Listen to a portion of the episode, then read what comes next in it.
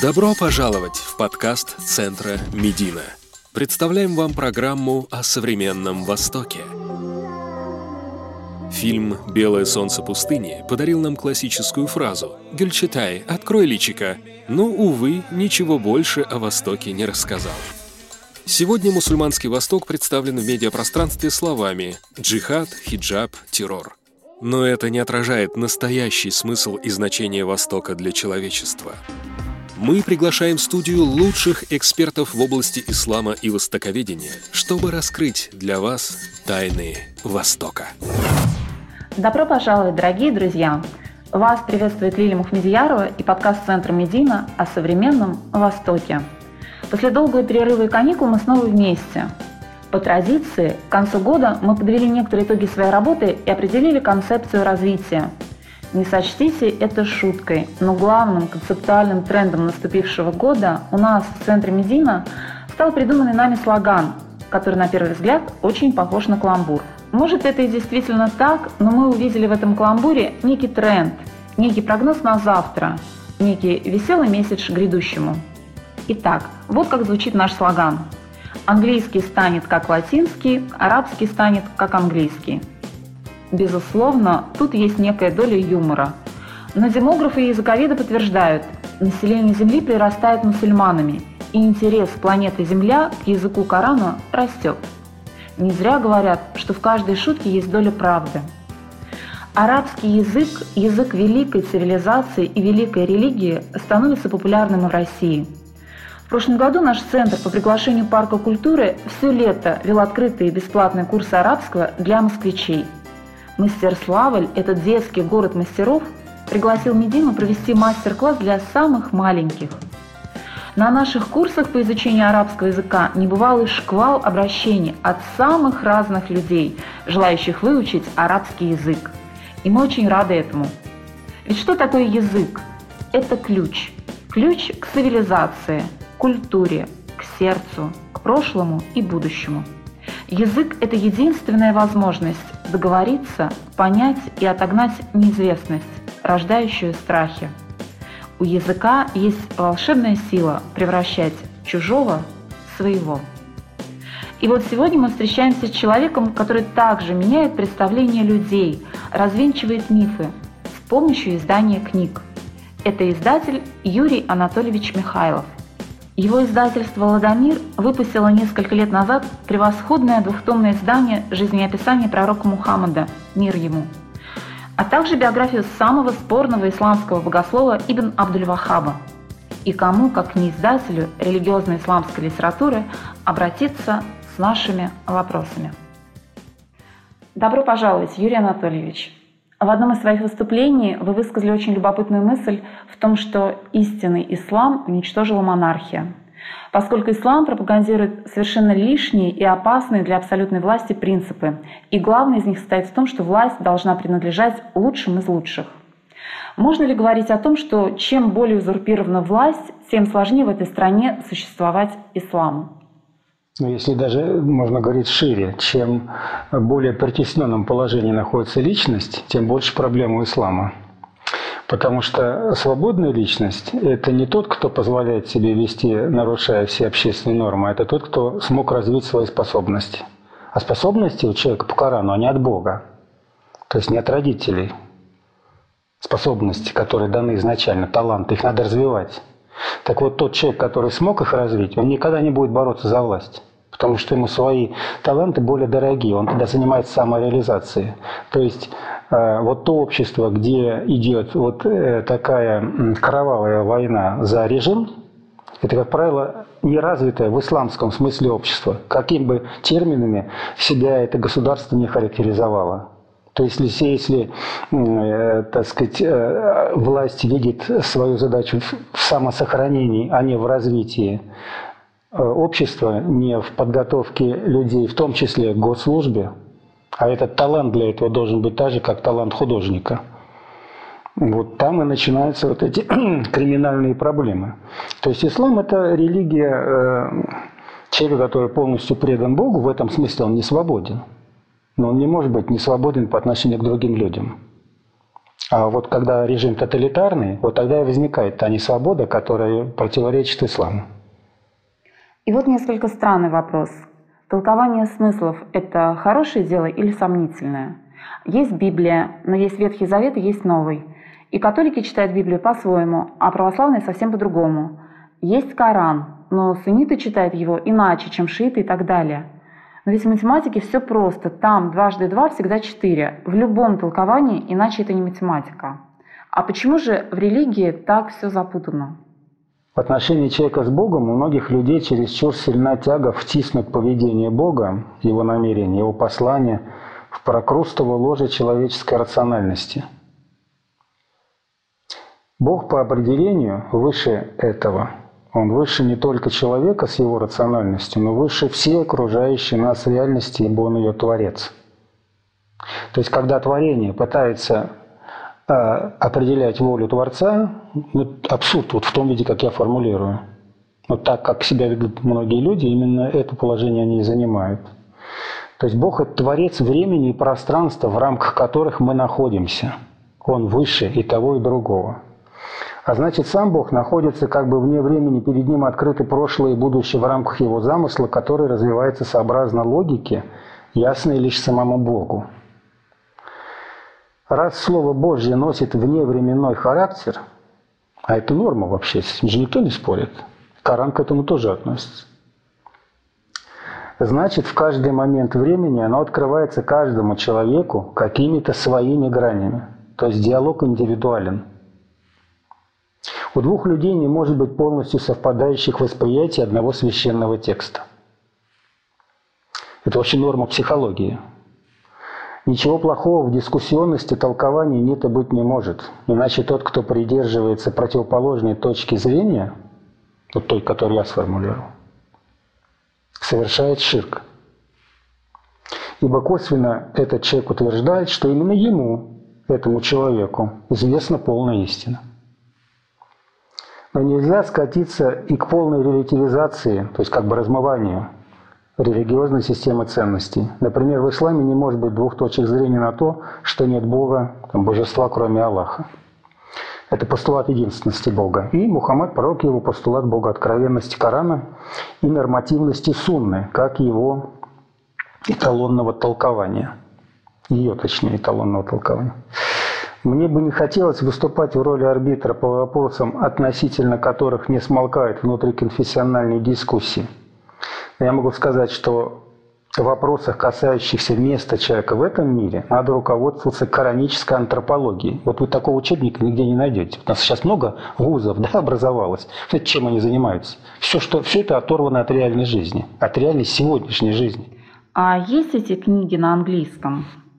Я, честно сказать, не встречал. То есть, на мой взгляд, проблема выработки социальной модели поведения в современном обществе мусульманина, и она остается открытой и нерешенной. А отсюда вот это хаотическое движение, которое мы наблюдаем через миграционные процессы, вот, и все остальное. Собственно говоря, когда борются с терроризмом, не могут предложить позитивную альтернативу. То есть такую, которая бы не воспринималась как система догм. То есть нам говорят, ислам не такой. Ну и что, что он не такой? А люди прочитывают и считают его он другим. И сколько бы вот этот, так сказать, коса на камень не находила, это бесполезно. Это не разговор. Ислам, по определению, это религия, где на первом плане стоит разум. И об этом постоянно говорит Коран.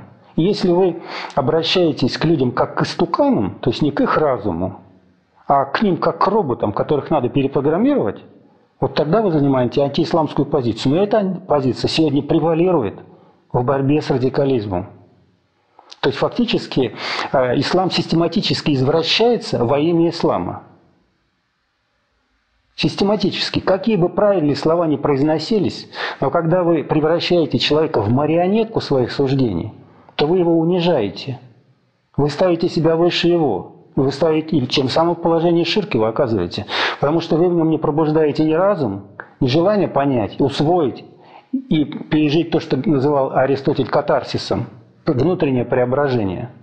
А вы его призываете изменить формальную линию поведения, столь же формальную, которая была, когда человек стоял на каких-то радикальных взглядах. То есть ты сегодня вслепую идешь и убиваешь других людей, потому что ты так считаешь правильным, а теперь ты не будешь убивать не потому, что ты считаешь, что неправильно убивать, а потому, что я тебя перепрограммировал. А не потому, что возникла при этом твоя внутренняя убежденность. Вот сколько бы я ни слушал выступления наших, так сказать, самых именитых товарищей на разного рода конференциях, которые бы с таким, ну не хочу... А кого вы имеете в виду? Духовных лиц? Духовных, прежде всего, потому что остальных-то бесполезно, там просто дилетант на дилетанте сидит. А я имею в виду, значит, тех, кто взял на себя право или считает себя вправе объяснять аудитории, например, сидит в зале 200 мусульман, и он им рассказывает, так сказать, цитирует какой-нибудь хадис, что вот ислам не такой, как вы тут по числе своем думаете. Вот. Но при этом как он к аудитории обращается? То есть вместо того, чтобы произносить внятную, разумную речь, когда у людей пробуждается понимание чего-либо, он им начинает выдавать цитату за цитатой. Смотрите, а вот это, смотрите, что сказал. О, как интересно сказал. То есть он не в состоянии самостоятельно рассуждать. Это такой источник бесконечных цитат. И он при этом полагает, что он выше всей этой аудитории. Он ничем ее не выше. Потому что никаким цитированием невозможно ислам в человеке ни пробудить, ни к Богу приблизить. А можно сказать, что к этой теме пытались подступиться Кардави, американские исламские ученые? Конечно. То есть проблема в том, что эта проблема никуда не исчезает. Мир развивается, и ислам не может быть таким же архаичным, каким он был в средние века, с точки зрения социальной практики. А мы сегодня именно все время это наблюдаем. Нам говорят, слушайте, ну вот в 18 веке было хорошо, давайте-ка мы... эту модель поведения начнем сегодня воспроизводить. Естественно, возникает конфликт с современным обществом. То есть те люди, которые себя видят проводниками наиболее правильного ислама, традиционного, они по большому счету выступают не за его как бы современность, а ислам не может быть отсталым, если это подлинный ислам. Они его все время консервируют, воспроизводят эти бесконечные модели. То есть они сами не готовы к этой работе. Но так получилось, что у нас идет постоянное финансирование вот такого рода источников знаний, в кавычках. И получается парадоксальная ситуация, когда значительная часть неудовлетворенной молодежи не воспринимает всю вот эту, я ее назвал бы, демагогию, и, естественно, начинают обращаться к тем, кто предлагает как бы внятную модель ислама. Радикализм, он же ведь не построен на зомбировании. Люди об этом говорят. Зомбирование. Там далеко не зомбирование. Другое дело, что там внятные психологические модели, с которыми надо бороться, опять же, не зомбированием. Это, потому что ислам для этого обладает мощным интеллектуальным ресурсом. Но те люди, которые должны были бы этим заниматься, с этим ресурсом не обладают. Вы сейчас говорите про татарстанскую модель, верно? Ну, не хочется персонифицировать, понимаете? Проблема ведь не в том, чтобы я кого-то в чем-то уличил, а проблема в том, что проблема, она должна быть озвучена как проблема. То есть, если вы правильно поставили диагноз болезни, тогда вы в состоянии эту болезнь вылечить. А если вы ставите ложные диагнозы, чтобы вам под лечение все время деньги подбрасывали, то болезнь будет прогрессировать. И денег будет все больше, потому что те люди, которые деньги выделяют, в этих проблемах не разбираются. И им все время те, кто эти деньги требует, говорят, вы знаете, денег пока мало, вы еще дайте. И тогда совсем не будет. Вчера говорили, вы знаете, террористов больше нет, но вчера убили 7. Потом, террористов давно нет, но вчера целую банду накрыли, 60 человек. Их уже вообще никогда не будет. Но мы опять обнаружили ячейку. То есть, понимаете, вот это одновременная такая плюрализм в голове, я могу одновременно произносить и то, и другое, не понимая, что это абсурд, что это несовместимо, что так не бывает. Если вы с терроризмом реально боретесь, то они не могут воспроизводиться. А если воспроизводство для вас самая удобная причина не в вас, а за рубежом, все проблемы за рубежом. Как ни посмотришь, у нас все из-за рубежа. У нас свои-то все такие способные ангелы во плоти. Можно положительно тогда примеры персонифицировать? Скажем, на Западе, в восточном исламском мире, в России есть какие-либо положительные примеры напряженной интеллектуальной работы? Ну, так вот, мы знаем об исламской реформации, которая провалилась в 20 веке. Вот. И, к сожалению, во многом эти реформаторы породили радикализм из-за неудачи своих реформ. Это в Египте произошло. Да, ну и последняя – это арабская весна. Нет, я имею в виду то, что было в начале 20 века. А сейчас мы имеем следствие провала тех реформ. То есть, к сожалению, интеллектуального потенциала тех, кто за это берется, пока не хватает. Эти люди не готовы. Этим надо заниматься. Школа должна сформироваться. Поэтому я, например, давно выступаю за создание в нашей стране богословской школы настоящей. Не там, где сначала строится огромное здание, а потом думаем, что там вообще делать, и кто там будет преподавать, и парадокс. Вот если бы у нас Московский университет сначала построили здание на Ленинских горах, а потом разыскивали, кто у нас за Ломоносова будет. Ведь именно этим же сейчас занимаются. Сначала выделяются гигантские деньги, которые хорошо можно освоить по разным карманам, для того, чтобы настроить кучу зданий. А потом ищут, где мы возьмем учебники, по которым там будут учиться, а какой там курс, а насколько будет интерес в России. Это уже не решено, этот вопрос, никаким образом. Мы не видим текстов, на которых можно было построить обучение. Так вот, вы мне вопрос задали, можно ли привести примеры. Вот те люди, которые пытались эту проблему ставить, но были заглушены, это и есть как бы те положительные примеры, но нельзя их неудачи рассматривать как вообще обреченность. На Западе оппоненты ислама говорят, что ислам не реформируем. То есть они имеют в виду не реформу основ ислама, там, не проблему веры в Бога, а проблема в том, как в современном мире быть правоверным мусульманином. В современном мире, причем по результатам деятельности этого человека, люди бы на него равнялись, потому что общество, обладая такими людьми, развивалась бы гораздо более эффективно, чем остальная часть мира. Да? Ведь нормой ислама является представление о том, что это передовое учение, о том, что те, кто следует Богу, они наиболее успешны. Например, есть такое общее место у арабов Персидского залива, что Бог нам подарил нефть, благодарность за наше благодеяние, вот, пожалуйста, мы хорошо живем. Но это вовсе не то, что вы как бы получили, как иждивенцы, нечто, за счет чего вы потом паразитируете. Нет, как раз у ислама есть весь потенциал в том, чтобы стать этим обществом, но модель не разработана. Нельзя кого-то упрекнуть, что вот он один сел и не предложил. Этим надо заниматься системно. И надо эту проблему ставить. Здесь возникает уже реальная сложность, как выстроить отношения с государством, которое не понимает, зачем ему нужен ислам. На вопрос, зачем нужен ислам России, ответа я не прочитал ни в одной публикации. Нету его. Есть представление, есть традиционная религия. Она безвредна. И это главный критерий ее присутствия. Она безвредна. Она совершенно не должна себя никак проявлять, как бы выходя за пределы своей, условно говоря, резервации.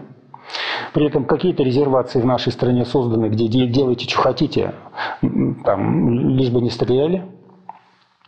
Вот. Но это не роль ислама вообще-то. Роль ислама не в том, чтобы парализовать социальную активность населения, а в том, чтобы ее правильно мобилизовать. И развитие человека из социальной активности. Вы же видите, что у нас происходит? У нас идет подавление социальной активности. То есть спецслужбы выявляют наиболее активных мусульман как потенциальных террористов. Не как тех людей, на кого можно опереться в развитии общества, взяв их, так сказать, на вооружение. Потому что это вообще единственный ресурс, на котором государство может развиваться. То есть, например, если в христианской среде появляется такой активный человек, ну, все не нарадуются. А вот как в исламе такой человек появляется, это проблема. Это неправильная позиция. Но проблема это именно в том, что этот человек, который такой появился, у него кроме радикальной системы взглядов, ему никто ничего другого предложить особо не может. Ему говорят, не высовывайся. Вот это называется позитивная повестка дня. А если он скажет, слушайте, но я, например, хотел бы, чтобы не было коррупции. Или вот клановости какой-то. Вот у нас какой-то клан на нашей территории захватил всю власть. Я бы считал, что это неверно, потому что это противоречит Российской Конституции. Это противоречит нормам моей религии за справедливость. Я слышу по телевизору о том, что власть поддерживает борьбу за справедливость. А при этом, когда я пытаюсь на своей территории бороться за права, как гражданин России, меня объявляют террористом и ставят к стенке. Да еще и моих родных могут всех перебить. Вот. Это вот проблема в том, что одни прячут, как страусы, голову в песок, а другие этим пользуются и фактически порождают этот радикализм. Это проблема. Мы не имеем сегодня внятной повестки дня. И эта проблема никем не ставится. Вот понимаете, если бы я претендовал на ее решение, я не претендую. В общем, для меня просто это очевидно, что в исламе потенциал есть, но он никем не реализовывается. Ни одна религия не способна существовать от политической борьбы. И ислам сегодня от нее отодвинут. Он дискредитирован своей близостью к терроризму, но радикальный ислам, и вы часто об этом говорите, разразился именно вследствие отторжения от политической жизни. Вопрос. В изоляционных системах всегда возникают сомнительные идеи, или это родовое качество ислама? Да нет, в исламе ничего подобного родового нет. Застой в интеллектуальной жизни, даже если не обращаться к вопросам религии, всегда порождает мракобесие. Ну, примеров навалом в истории: крестовые походы, инквизиция. Да вот помните фильм Андрея Рублева? Человек хочет крылья сделал, попробовал прыгнуть, чем кончилось? Его убили. Вот. Поэтому если мы... Проблема ислама в другом. В том, что ислам мировоззренчески подталкивает человека к активности. То есть своим образом жизни он должен доказать свою приверженность Богу. Не сидеть сложив руки, не скрыться в пустынь или в келью, а выйти на улицу и отстаивать свои права. Он говорит, высшее проявление, как бы сказать тирану, что он тиран, в лицо. Многие ли у нас это делают? У нас такие герои на конференциях. А в жизни-то много мы это наблюдаем? Практически нет. И вот, пожалуйста, куда далеко ходить. Поэтому, появляются люди, которые хватаются за автомат. То есть проблема политической системы, она хороша тогда, когда она отражает интересы гражданского общества, когда оно развито. У нас общество еще не развито. И поэтому вот такая повышенная активность, которая рождается в недрах ислама, те люди, которые заинтересованы в консервации общества, они ее погашают.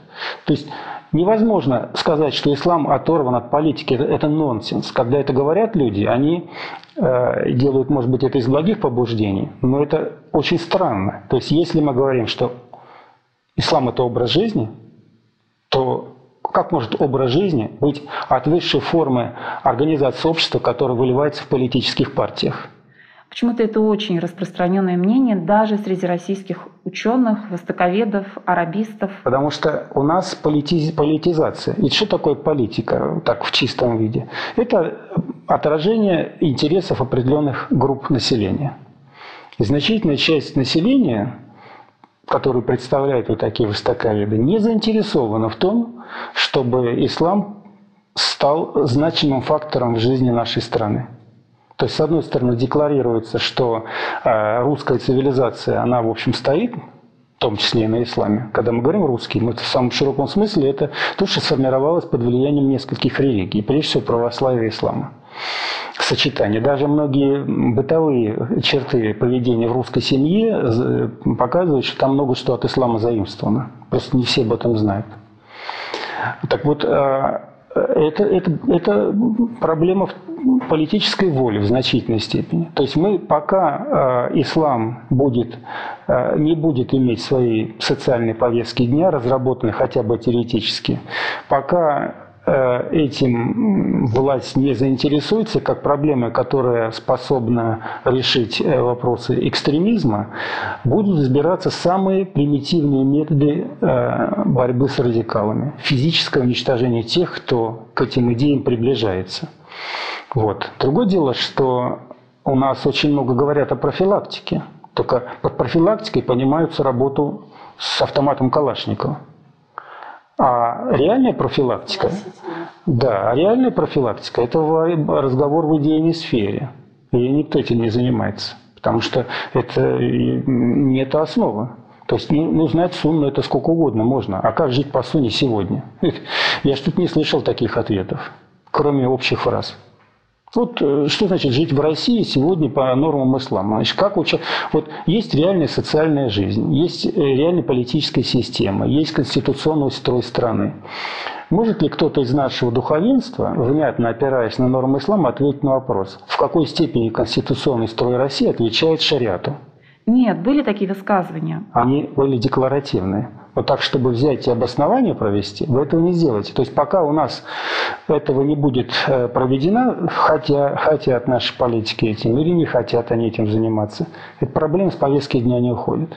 А выливается она в полное отрицание государственных институтов. Ведь радикалы, вот особенно в недавнее время, относительно когда войны были, они же отрицали полностью российскую государственность. Полностью. То есть что полезнее?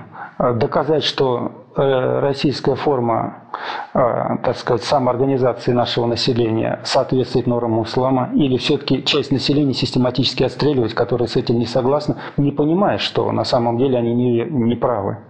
Что, вот понимаете, то есть как бы проще убить, чем головой подумать. И вот этот метод является у нас как бы преобладающим, потому что за профилактику радикализма в нашей стране отвечают спецслужбы и губернаторы по закону. Вы можете представить какого-нибудь губернатора, который отвечает за профилактику радикализма на своей территории? Как это? Да у них дороги кругом разрушены, они еще и духовностью будут заниматься. Значит, вторая составляющая, прописанные по закону. Это люди, которые привыкли силовыми методами решать проблемы. Вот они это и решают в рамках своих полномочий. То есть получается законодательный провал. То есть на самом деле мы не можем назвать в стране ни одной внятной инстанции, которая бы этой проблемой занималась. Потому что каждый раз заваливать деньгами духовное управление и думать, что они при этом на эти деньги хоть что-то способны создать, ну это, так сказать, иллюзия, сказка, которую друг другу рассказывают. А можно отделить церковь от государства? Ну, в каком смысле? Понимаете, как институт можно, как институт. А с точки зрения того, что большая часть населения исповедует какие-то взгляды, то мы же не можем граждан отделить от государства, а гражданин верующий. То есть ну, как бы юридически вполне реально, а с точки зрения косвенного влияние невозможно. И поэтому эта проблема... Вот мы сегодня имеем проблему Исаакиевского собора. Вы же слышите, это и есть косвенный разговор о том, церковь вообще в этом смысле общественная организация, которая живет на свои средства, или это та организация, которая является опорой государства. То есть практически часть государственного института. То есть поэтому как-то так странно, что вот собор, который приносит городу, там, Петербургу 600, там, другие оценки, 800 миллионов рублей в год дохода, вдруг передается в церкви на условиях его содержания за счет городского бюджета. Это вообще как? Это в чьих вообще интересах? То есть такое все-таки, как бы мы ни говорили о православной церкви, она не представляет интересы всего гражданского общества. Не говоря о том, что у нас масса атеистов. И почему все должны быть... Вот эта машина пропагандистская, которая сейчас запущена, она вполне, так сказать, защищает интересы вот той части людей, которые обслуживают вот эту точку зрения. Мы же не видим каких-то других иных аргументов. Странно. Все это очень странно. И это, конечно, перекосы. Наше общество, оно еще нуждается в серьезном развитии. И, конечно, тут кого-то персонально упрекать это сложно. Задачи должна ставить власть, задачи и финансировать их решение. А это, вот, к сожалению, не нужно. Вы против отделения религии от государства? А как это сделать-то? Ну что я против? Что я пришел и сказал, вы знаете, Бога нет. До свидания. Я помню, у меня был разговор как-то, говорит, Коран перевирают. Смотрите, вот здесь такая цитата. Я говорю, смотрите, в Коране написано, Бога нет. Ну, там дальше есть, кроме Аллаха. Да. Но вообще-то есть, вот Бога нет. И что, мы на Боге нет остановимся или Бога нет, кроме Аллаха? А как вы понимаете такое слово, как джихад? Слово достаточно скомпрометировали, но в первозданном смысле в нем же нет ничего противоречащего идеям гуманизма. Или есть? Как вы понимаете смысл этого слова? Есть такая норма в исламе. Его надо воспринимать в целом. Его нельзя расчленять. Особенно, когда речь идет о мировоззрении. Джихад – это способ выражения своего мировоззрения. Все-таки, прежде всего. Это не формальный акт. Вот когда мы говорим о молитве, там... последовательность действий определенных, какие-то слова произносят, это все регламентировано. А джихад не регламентирован. Тогда что это такое? То есть, опять же, если можно по-разному подходить, можно взять чье-то толкование, сказать, вот это и есть джихад. Можно взять хадис, который подвергают сомнению, там он слабый, сильный, иснат у него. То есть, когда пророк говорил, а мы совершили малый джихад, отправились там, теперь надо большим заниматься. Тут находятся критики, говорят, вы знаете, это сомнительный очень хадис. Вот. С другой стороны, надо читать Коран в целом. Коран в целом. А Коран в целом посвящен какому вопросу-то главный, собственно говоря. Я как задавал, удивляет меня, что моя точка зрения далеко не всегда совпадает с тем, что я слышу, я спрошу. Вот как вы думаете, для чего Коран адресован человеку? Вот что от этого человека Коран хочет? Руководство правильной жизни. Да, это такая общая... Ну, я отвечу, мой ответ. Значит, Коран – это инструкция, как человеку стать человеком с большой буквы. То есть это документ, который адресован к человеку, который имеет внешний облик человека, для того, чтобы он стал полноценным человеком. Полноценным. И там описан путь в целом, каким надо двигаться, исходя из всех своих индивидуальностей, чтобы прийти к этой вот вершине. Чтобы ты мог уже, ну там Бог тебя оценит, но ты мог двигаться в той идеальной модели человека, которая описана в Коране. Так вот, если посмотреть с этой точки зрения, то весь путь человека – это джихад. Жизнь человека – это джихад. То есть с момента рождения, когда человек стал вести осмысленную жизнь, вначале под влиянием родителей, иногда положительным, иногда отрицательным, потом под влиянием собственных порой детей. То есть все время он находится под чьим-то влиянием. В Коране говорится, описывается, что сатана засадит слева, справа, я буду против вас действовать, против людей. Да? То есть это о чем говорится? Что человек находится в состоянии под внешним воздействием. Но какого рода внешним? Даже его собственные страсти тоже, они как бы отделены, они хоть и внутри, но действуют на человека. То есть нас бьют сверху, нас бьют сбоку, нас бьют изнутри. И всякий раз нужно занимать позицию, с которой нельзя сходить. То есть это усилие. Почему джихад называют усилием? То есть нужно проявлять всякий раз усилия, оставаясь на правильной позиции. И вот эта позиция, растянутая во времени, это и жизненный путь мусульман. Тот самый прямой путь, о котором говорится в Коране. Так вот, это джихад. То есть, чтобы самому не перестать быть человеком. Потому что с точки зрения ухода с этой эстезии, то это, когда человек становится подвержен собственным страстям, это позиция ширка, идолопоклонства. И тогда он уже не совсем человек. То есть он часть того идола, которому он подчиняется. Он сам себя ему подчинил. То есть в этом смысле нужно быть сильным, свободным. И почему ислам, например, не приветствует всякого рода наркотического опьянения? А потому что в этой ситуации вы утрачиваете самоконтроль. То есть для того, чтобы оставаться на этом пути, нужно каждую минуту быть в состоянии внутреннего напряжения. Нельзя расслабляться. А отсюда, кстати, потребность в самообразовании. Вот то, что Коран требует, безусловно, читай. Это же требование с восклицательным знаком. Читай. Многие ли у нас читают? Вот я выпускаю книжки по исламу время от времени. Я вижу, какими мизерными тиражами они выходят. Не читают. То есть получается, что важнейший аят, который есть в Коране, самими же мусульманами в большинстве своем не выполняется. А при этом произносится такая хитроумная фраза, что подразумевается Коран. Ну, вовсе там не говорится «читай Писание». Там говорится просто «читай». Читай Писание, естественно, Коран. Ну и большую книгу природы читай. Потому что в Коране четко говорится, что мир – это... Книга, написанная Богом. Мир этот, созданный, да, Бог, значит, его надо изучать. Получается, что, например, научная деятельность – это то, о чем говорится в этом аяте. Вот. Многие мы это наблюдаем. Мы даже в мире практически не видим ученых-мусульман, которые бы добились больших успехов. Потому что в сегодняшнем исламе, в таком бытовом, вот такое понимание самого ислама отсутствует. То есть, вот, то есть я же ведь ничего особенного не сказал, да? Но это же проблема. А какие строки в Коране вам нравятся более всего? Коран – великая книга, в которой заложена неисчерпаемая мудрость, к которой можно прибегать постоянно. Поэтому мне проще назвать строки, которые я чаще всего вспоминаю, когда речь идет о непростых жизненных ситуациях. Вот аят такой. «И, быть может, отвратительно вам что-либо, но оно вам во благо. И, быть может, нравится вам что-либо, а оно вам во зло». Но это чаще всего я детям говорю. Когда ребенок расстраивается из-за того, что он чего-то не добился, вот как я произношу обычно вот эту фразу. Мне помогает. То есть я говорю, ты же понимаешь, а какое зло тебе это могло принести, хотя тебе кажется, сейчас это во благо. Подумай. Работает. То есть все работает. Почему вы вдруг решили опубликовать биографию основоположника современного течения в исламе Ибн Абд аль-Ваххаба? Речь шла о том, чтобы запустить книжную серию, в которой были бы представлены научные биографии тех деятелей исламского мира, с которыми сегодня связывается достижение этого мира. Сегодня. То есть кто-то ушел в прошлое, о ком-то забыли. Поэтому там уместно, куда деться от Ибн аль-Ваххаба. Он там есть, но есть и Ибн Таймия, да? Есть и Ибн Араби. То есть я собирался издавать серию большую.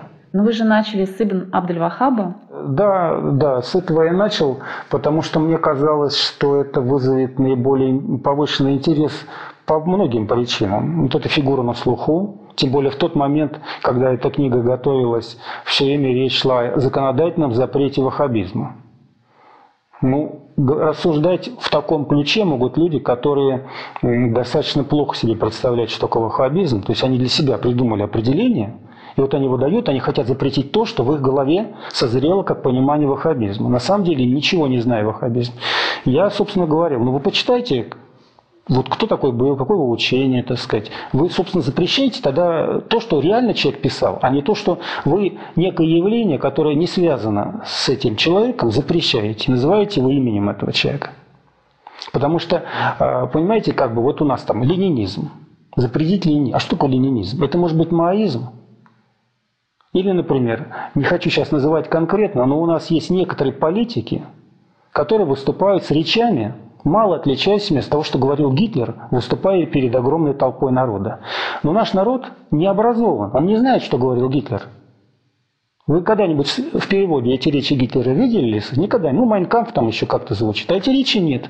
И вот наши политики, зная вот это невежество, используют, фактически выступая проводниками фашистских идей. Но нам говорит, фашизм запретить? И никто не говорит, что он только что выступил с тем, что говорил Гитлер, его надо за это наказать. Нет, он по телевизору это говорит, такой вот политик. И он прекрасно себя чувствует, за него люди голосуют.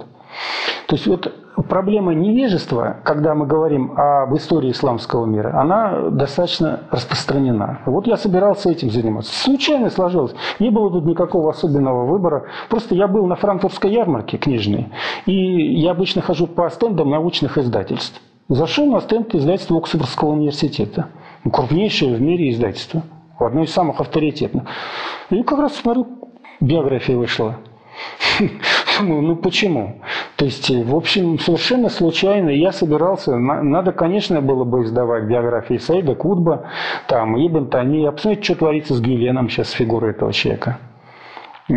Опять же, то есть в свете вот этой политической ситуации с Турцией и желание поддержать с ней сегодня отношения, этого Гюлена у нас фактически превратили в какого-то чучело какое-то.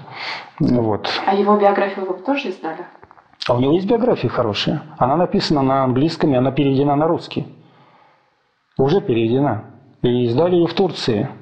Другое дело, что я скептически отношусь, мягко говоря, к гюленовскому движению. Я в целом к вот проявлениям вот такого рода деятельности, когда она благотворительный характер, сколько угодно, я только поддерживаю. Знания распространять надо всегда. Но когда люди используют ислам с позиции коммерциализации всей своей деятельности, а Гюлен – это наиболее яркий в этом смысле товарищ.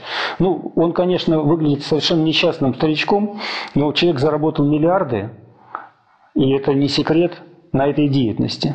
То есть вот мне это не нравится. И мне вообще не нравится, когда ислам коммерциализируется. А именно на этом, вот этот путь я наблюдаю в России последние 20 лет. То есть я помню еще, когда наше, так сказать, духовенство достаточно бедно жило. Когда началась радикализация, начались войны, им все время стали подбрасывать деньги. Сегодня это люди, которые ходят к лучшим врачам. Они только от кутюр не одеваются. Но проблема как была, так и остается. То есть вот эта коррумпированность или закидывание деньгами наших деятелей до добра не доведет. Когда эта вся система развалится, не говоря о том, что она организационно проблемная, потому что то, что создали при Екатерине, пытаются переносить из века в век. Эта форма самоорганизации мусульман в виде духовных управлений, она себе давным-давно изжила. Другое дело, что никто не знает, как должно быть по-другому. Поэтому вот эта изоляция, которая предлагается как модель решения проблемы, вот она сегодня проявляется. А как избежать коммерциализации ислама? Мы сейчас говорим о проблеме, которая поразила в принципе российское мусульманское сообщество. Не только духовное управление, но и в целом. Как избежать коммерциализации ислама? Ну, это в один день. То есть это декларативно невозможно сделать. То есть ислам – это вера убеждения. Как и любая религия, это убеждение. То есть чего нету, я не наблюдаю. Я, например, не наблюдаю искренней убежденности, что есть жизнь после смерти. Потому что если вы в этом убеждены, у вас резко меняется точка зрения, взгляд на этот мир. Что у вас там страшный суд будет. Ну как можно все это понимая идти убивать других людей? Я этого просто не понимаю. То есть если стоять на той точке зрения. То есть, как правило, те, кто совершают аморальные поступки, криминальные поступки, это люди, для которых нету страшного суда. И для них нету потусторонней жизни. А если этого нету, то он не может себя верующим человеком назвать, сколько бы он это ни говорил. То есть он вроде как по поведению верующий, внешнему поведению, но то, что он творит, явно, что он Бога не боится. Да. То есть все, уже тут как бы все сказано. Поэтому коммерциализация – это порок, человеческий порок. Люди, которые на этот крючок подсаживаются, они как бы окружающим прямо говорят, что у меня проблемы с верой. Это с одной стороны. С другой стороны, искушение. Как преодолеть искушение? Ну, вот джихад, кстати говоря, о котором мы говорили, это и есть то, что позволяет избавиться. Кстати, проблема суфизма, о котором сегодня много говорят, он же прошел пути, когда были полные аскеты, и когда люди там жили просто как олигархи. И кто из них реальный суфи? Тот, кто скромно жил и раздавал имущество, или тот, кто обогатился и говорит, вы знаете, а вообще-то хороший суфи достоин в хороших условиях жить, а вы, мол, все не очень. Поэтому это второй аспект. Третий – это, конечно, долгий процесс развития интеллектуализма в исламе. То есть, когда у вас нет потребностей в знаниях, у вас нет потребностей, вы не видите эту проблему по отношению к окружающим. У нас ведь не все люди могут финансировать работу по приобретению религиозных знаний. Ее надо финансировать, не жить-то надо, ведь мы живем в реальном мире. Вот. И ислам никогда не пускал это на самотек. Если взять золотой век ислама, то вот та модель, которую я читал в книгах, она сводилась к следующему. Приходил одаренный человек в мечеть, а в основном в мечетях были эти мини-университеты. Там работали кружки, и когда преподаватель показывал, что он несет благое знание, то, как правило, находились всегда спонсоры поддерживать преподавателя. Но если ученик приходил, способный, то ему всегда назначали стипендии, если он показывал свои способности. То есть те люди, которые выделяли эти деньги, они прекрасно понимали, что с точки зрения ислама владение деньгами – это испытание перед Богом, потому что лишь Бог определяет, кто побогаче, кто беднее. Да? Поэтому тот, у кого денег больше, он должен нести свою ответственность перед Богом в какой форме? Распространять знания. И читай, это и есть читать все время окружающий мир, читать Коран, там все остальное. То есть если вы не поощряете процесс приобретения знаний среди мусульман, но владеете с капиталами и при этом строите здания, там, мечети, что угодно, которые не наполняются знаниями, я считаю, что это не совсем та позиция, которая проповедуется в Коране. Там не говорится «строй бесконечные мечети». Ты читай. Вот что говорит. Первый же аят, и это, собственно говоря, к пророку был обращен. Вот этот процесс чтения сегодня не присутствует в повседневности. А отсюда вот разговоры бесконечные. Мы не можем, там нету передачи об исламе на телевидении. Ну, а вот чем наполните этот канал-то, передачи? У вас же просто ничего нету. Вам нечего сказать. Вы постоянно повторяете на всех конференциях одно и то же. Если вы в состоянии одной конференции не способны сказать что-то оригинальное, в каком канале вы говорите? В одном из ваших интервью прозвучало, что вы видели, как издание определенных книг меняет людей, общество, мировоззрение, и что вы видели плоды своей деятельности. А как издание исламских книг в Ладомире что-то поменяло в российской общине? Ну, мне далеко ходить не надо. У меня в издательстве нет мусульман. Но вот тот путь, который прошли многие мои сотрудники, которые стали как минимум позитивно, не то чтобы отрицательно, но вполне позитивно относиться к мусульманам, это уже наглядный пример.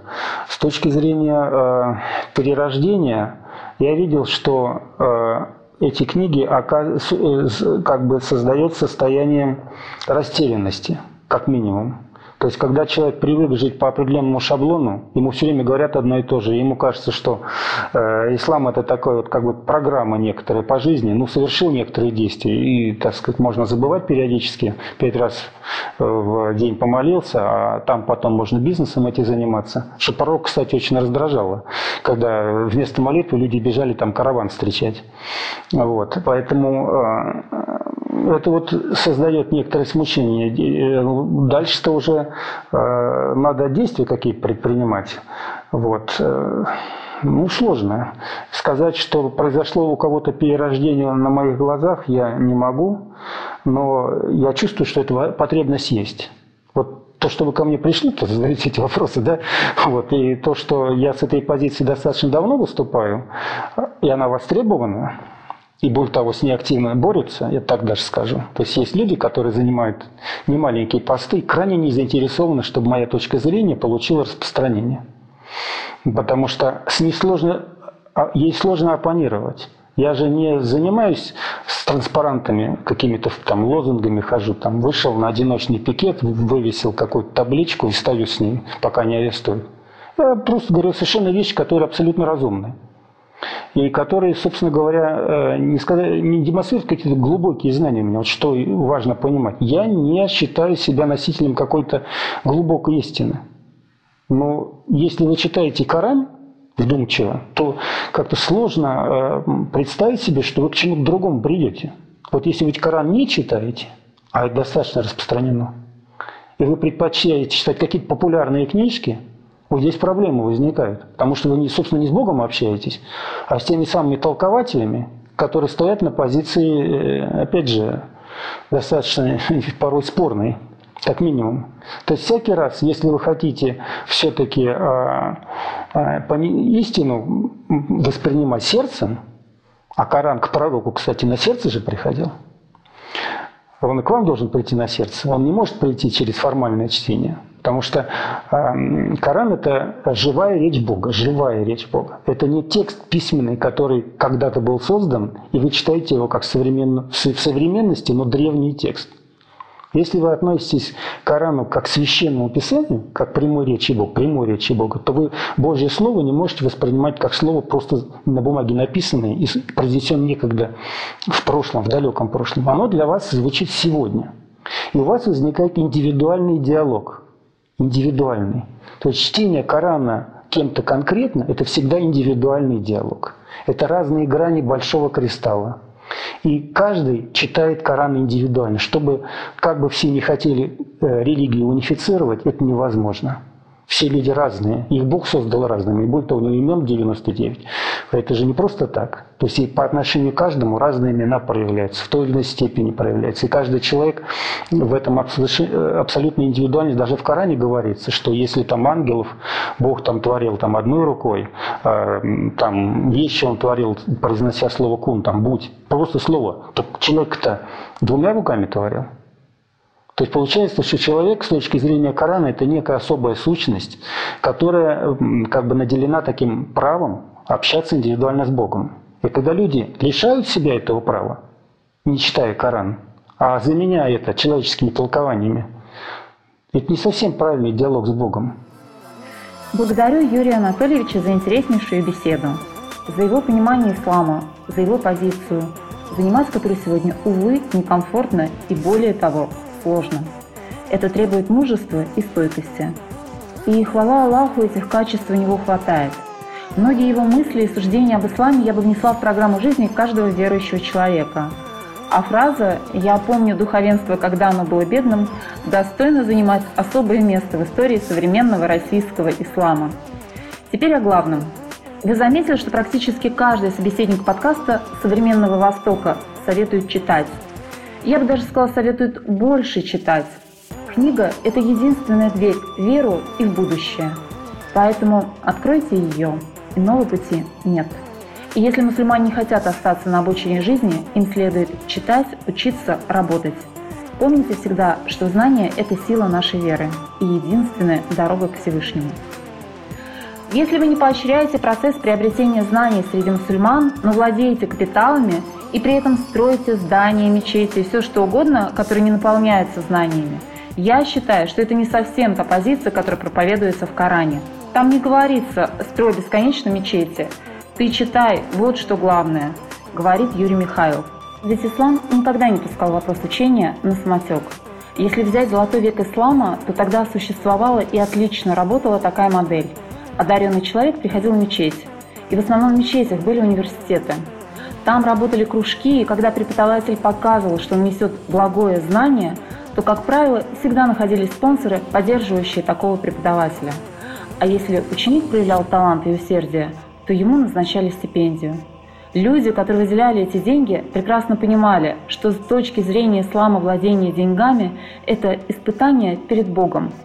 Поэтому тот, у кого денег больше, должен нести свою ответственность перед Богом за распространение знаний. Помните это и подчиняйтесь этому основному закону нашей веры. Учитесь. А я прощаюсь с вами до следующей недели. Будьте с нами. В этом году мы обещаем интересные встречи с лучшими экспертами ислама. Мир вам!